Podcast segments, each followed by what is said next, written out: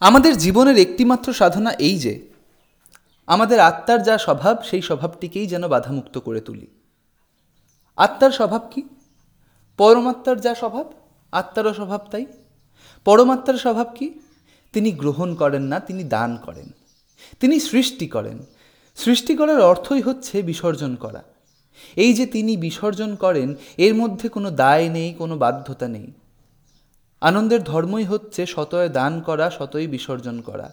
আমরাও তা জানি। আমাদের আনন্দ, আমাদের প্রেম বিনা কারণে আত্মবিসর্জনেই আপনাকে চরিতার্থ করে। এই জন্যেই উপনিষদ বলেন আনন্দাধ্যাইব খল্লিমানি ভূতানি জয়ন্তে। সেই আনন্দময়ের স্বভাবই এই। আত্মার সঙ্গে পরমাত্মার একটি সাধর্ম আছে। আমাদের আত্মাও নিয়ে খুশি নয়, সে দিয়ে খুশি। নেব, কাড়ব, সঞ্চয় করব, এই বেগই যদি ব্যাধির বিকারের মতো জেগে ওঠে, তাহলে ক্ষোভের ও তাপের সীমা থাকে না। যখন আমরা সমস্ত মন দিয়ে বলি দেব, তখনই আমাদের আনন্দের দিন, তখনই সমস্ত ক্ষোভ দূর হয়, সমস্ত তাপ শান্ত হয়ে যায়। আত্মার এই আনন্দময় স্বরূপটিকে উপলব্ধি করবার সাধনা করতে হবে। কেমন করে করব? ওই যে, একটা ক্ষুধিত অহং আছে যে কাঙাল সব জিনিসই মুঠো করে ধরতে চায়, যে কৃপণ নেবার মতলব ছাড়া কিচ্ছু দেয় না, ফলের মতলব ছাড়া কিচ্ছু করে না, সেই অহংটাকে বাইরে রাখতে হবে। তাকে পরমাত্মীয়ের মতো সমাদর করে অন্তঃপুরে ঢুকতে দেওয়া হবে না। সে বস্তু তো আত্মার আত্মীয় নয়, কেননা সে যে মরে, আর আত্মা যে অমর। আত্মা যে না যায়তে মৃয়তে, না জন্মায়, না মরে।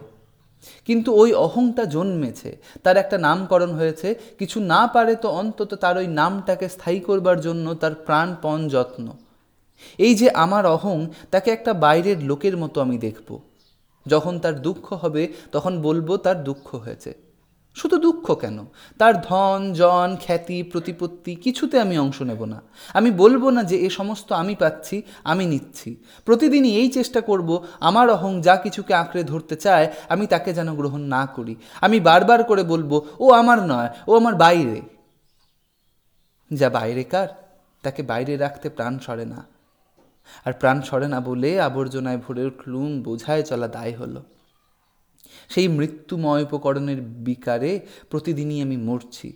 এই মরণধর্মী অহংটাকেই আত্মার সঙ্গে জড়িয়ে তার শোকে, তার দুঃখে, তার ভারে ক্লান্ত হচ্ছি। অহংয়ের স্বভাব হচ্ছে নিজের দিকে টানা, আর আত্মার স্বভাব হচ্ছে বাইরের দিকে দেওয়া। এই জন্যে এই দুটোতে জড়িয়ে গেলে ভারী একটা পাকের সৃষ্টি হয়, একটা বেগ প্রবাহিত হয়ে যেতে চায়। আর একটা বেগ কেবলই ভিতরের দিকে আকর্ষণ করতে থাকে। ভারী একটা সংকট ঘনিয়ে ওঠে। আত্মা তার স্বভাবের বিরুদ্ধে আকৃষ্ট হয়ে ঘূর্ণিত হতে থাকে। সে অনন্তের অভিমুখে চলে না। সে একই বিন্দুর চারদিকে ঘানির বলদের মতো পাক খায় পাক খায়। সে চলে অথচ এগোয় না। সুতরাং এ চলায় কেবল তার কষ্ট, এতে তার সার্থকতা নয়। তাই বলছিলুম, এই সংকট থেকে উদ্ধার পেতে হবে। অহংয়ের সঙ্গে একেবারে এক হয়ে মিলে যাব না। তার সঙ্গে বিচ্ছেদ রাখব, দান করব, কর্ম করব। কিন্তু অহং যখন সেই কর্মের ফল হাতে করে তাকে লেহন করে, দংশন করে, নাচতে নাচতে উপস্থিত হবে, তখন তার সেই উচ্ছিষ্ট ফলকে কোনো মতেই গ্রহণ করব না।